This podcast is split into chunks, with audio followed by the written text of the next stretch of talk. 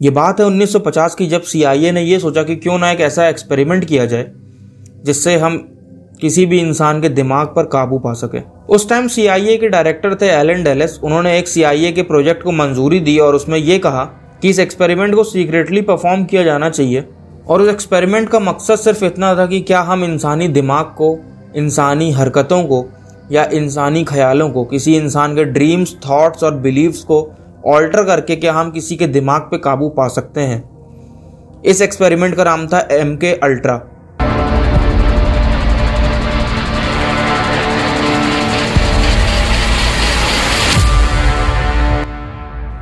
इस एक्सपेरिमेंट को नाम दिया गया एम के अल्ट्रा और सिर्फ़ कुछ गिने चुने लोग इस एक्सपेरिमेंट के बारे में जानते थे। इस एक्सपेरिमेंट में जो इस प्रोजेक्ट के हेड थे, जो बहुत बड़े साइकोलॉजिस्ट थे, उन डॉक्टर का नाम था डॉक्टर कैमरॉन डॉक्टर कैमरॉन के अंतर्गत इस एम के अल्ट्रा प्रोजेक्ट का इनिशिएशन हुआ साल 1950 में, जिस टाइम पे कोल्ड वॉर जारी थी, क्योंकि सीआईए को ये डर था कि कहीं ना कहीं वर्ल्ड वॉर टू के आसपास नाटजी एक्सपेरिमेंट नाटजी एक्सपेरिमेंट में मैं एक बहुत जल्द एक वीडियो लाने वाला हूँ।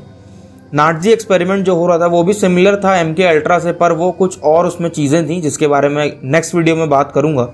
पर जब सीआईए को ये यकीन हुआ कि कुछ ऐसा एक्सपेरिमेंट जो सेम है ह्यूमन बिहेवियर को कंट्रोल करने के लिए या किसी इंसान के दिमाग पर काबू पाने के लिए, वो एक्सपेरिमेंट परफॉर्म हो रहा है तो CIA ने भी अपने एक्सपेरिमेंट को मंजूरी दे दी।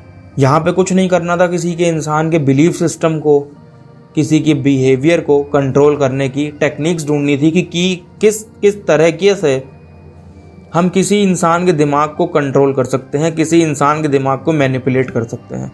और सीआईए कहीं ना कहीं इस एक्सपेरिमेंट को सक्सेसफुल करने के पीछे इतना पागल हो गया कि उसने इस एम के अल्ट्रा नाम के एक्सपेरिमेंट की भी एक ऐसी जंग चला दी जिसमें उसने ये सोचा कि वो सोवियत माइंड कंट्रोल एक्सपेरिमेंट से जीतेगा और जीतने के बाद अपने इस एक्सपेरिमेंट के थ्रू कुछ ऐसा करे जिससे कि बायो वॉरफेयर हो जाए। बायो वॉरफेयर में अक्सर यही होता है कि किसी तरह का वायरस किसी तरह की बीमारी सामने वाले देश में उसकी फौज में छोड़ दी जाए जिससे कि वो लड़ ना सके। मान लीजिए मैं एक आदमी को हिप्नोटाइज करूँ और हिप्नोटाइज करके उसके माइंड में एक ट्रिगर वर्ड सेट कर दूँ। ट्रिगर वर्ड का मतलब ये है कि एक ऐसा वर्ड या कोई एक ऐसी चीज़, वो वर्ड कुछ भी हो सकता है, पर उस वर्ड को बोलते ही वो सर्टेन एक्शन को परफॉर्म करेगा। जैसे ही मैं वो शब्द बोलूँगा तो उस शब्द से जुड़ा मैंने उसके दिमाग में हिप्नोटिज्म के थ्रू जो काम बोला होगा, वो काम को वो परफॉर्म कर देगा, चाहे जहाँ भी हो। आपने वो अगर मूवी देखी हो Captain America the Winter Soldier उसमें भी आपने देखा होगा जो कैसे वो बकी को हिप्नोटाइज करने लग जाता है, कुछ शब्द पढ़ के। सेल्फ हिप्नोसिस भी कुछ इसी तरह से है हिप्नोटिज्म भी कुछ इसी तरीके से है, जहाँ पे मैं उसके, मान लीजिए, मन में कोई ट्रिगर वर्ड सेट कर दूँ और फ़ोन करूँ उसको जब मैं और वो ट्रिगर वर्ड बोलूँ तो वो उस टाइम जो भी कर रहा हो, वो सब कुछ काम छोड़ के, वो काम करे जो मैंने उसे काम बोला हो। इस एक्सपेरिमेंट को परफॉर्म करने के लिए कुछ की पॉइंट्स थे।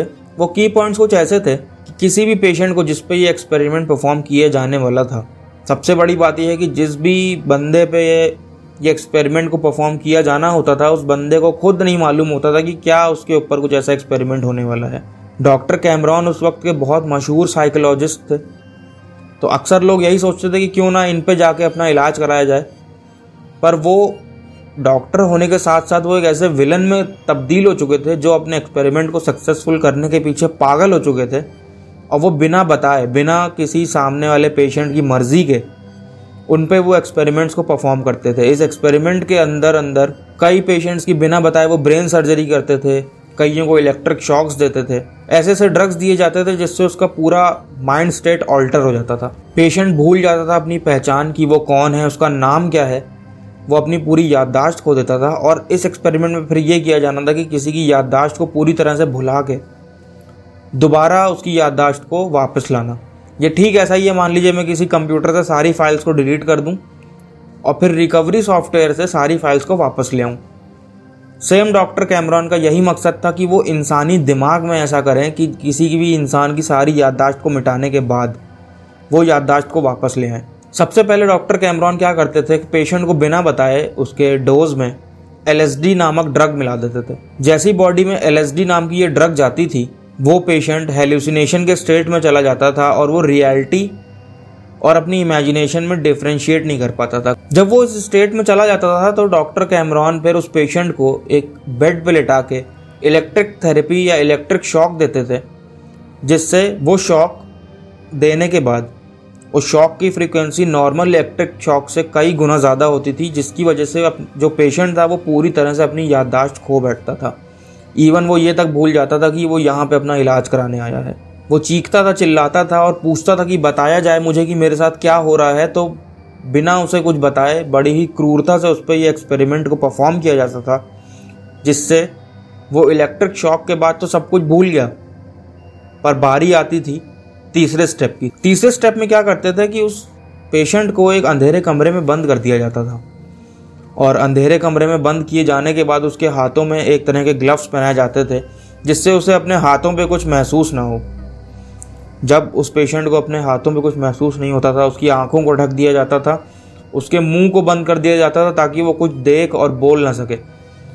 और थोड़ी थोड़ी टाइम ड्यूरेशन के बाद कुछ कुछ समय के बाद, कुछ पर्टिकुलर परेशान करने वाली आवाज़ों को जेल में बजाया जाता था। वो जेल में आवाज़ें जो इरिटेट करती थी, उन आवाज़ों को बजाया जाता था, जिसकी वजह से वो सुनना भी भूल जाता था। एक टाइम ऐसा आता था वो पेशेंट एक चलती फिरती लाश हो जाता था और उसको कुछ ना सुनाई देता था, उसकी इंद्रियाँ पूरी तरीके से काम करना बंद कर चुकी होती थी। इवन अगर उसके चेहरे पे भी कुछ चुबाया जा रहा है तो भी उसे वो महसूस नहीं होता था। जब ये एक्सपेरिमेंट परफॉर्म हो जाता था तो कई पेशेंट्स का रिज़ल्ट ऐसा निकलता था कि उनका पूरी तरह से ब्रेन वॉश हो चुका होता था, उन्हें कुछ भी याद नहीं रहता था। उन्हें ये तक नहीं याद रहता था कि वो यहाँ पे आए कैसे।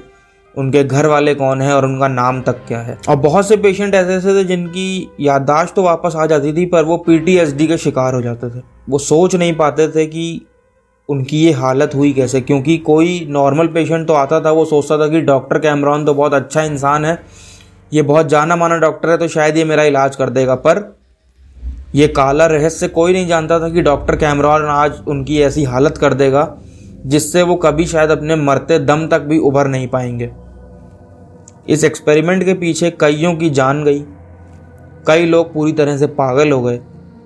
कई लोग आज भी ऐसे अधमरी हालत में हैं जिसमें वो कुछ बोल तक नहीं पाते।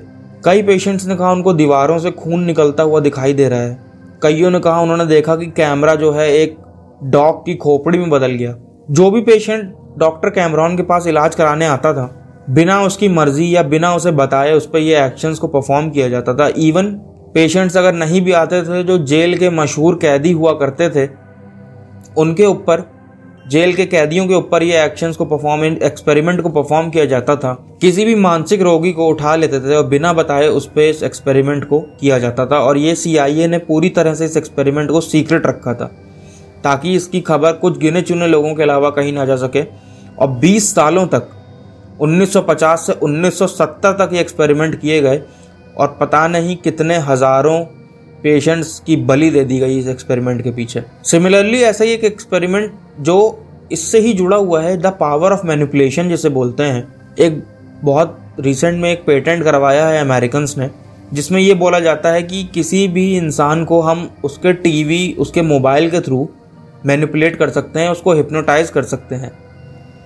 क्या किया जाता है एक पर्टिकुलर रेंज ऑफ़ फ्रीक्वेंसीज के थ्रू किसी भी मॉनिटर या किसी भी मोबाइल फ़ोन के थ्रू सामने वाले को मैनिपुलेट किया जा सकता है और इसका एक बाकायदा पेटेंट हो रखा है। ये एम के अल्ट्रा प्रोसेस भी कुछ ऐसा ही था। एम के अल्ट्रा जो प्रोजेक्ट था, ये डार्केस्ट चैप्टर है सी की हिस्ट्री में।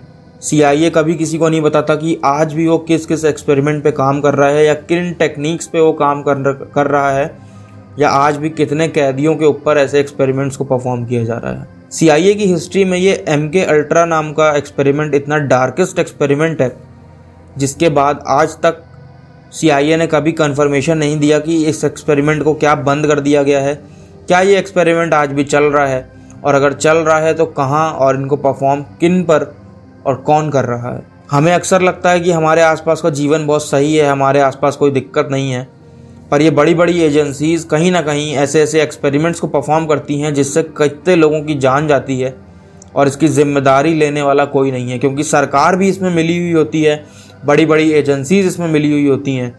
सरकार का आधे से ज़्यादा पैसा जो जाता है वो इन्हीं चीज़ों में जाता है। एम के अल्ट्रा प्रोसेस के अंदर ये माइंड कंट्रोल और बिहेवियर चेंज का एक्सपेरिमेंट सक्सेसफुल हुआ कि नहीं हुआ, ये तो आज तक CIA ने कोई इसकी परफेक्ट रिपोर्ट नहीं दी।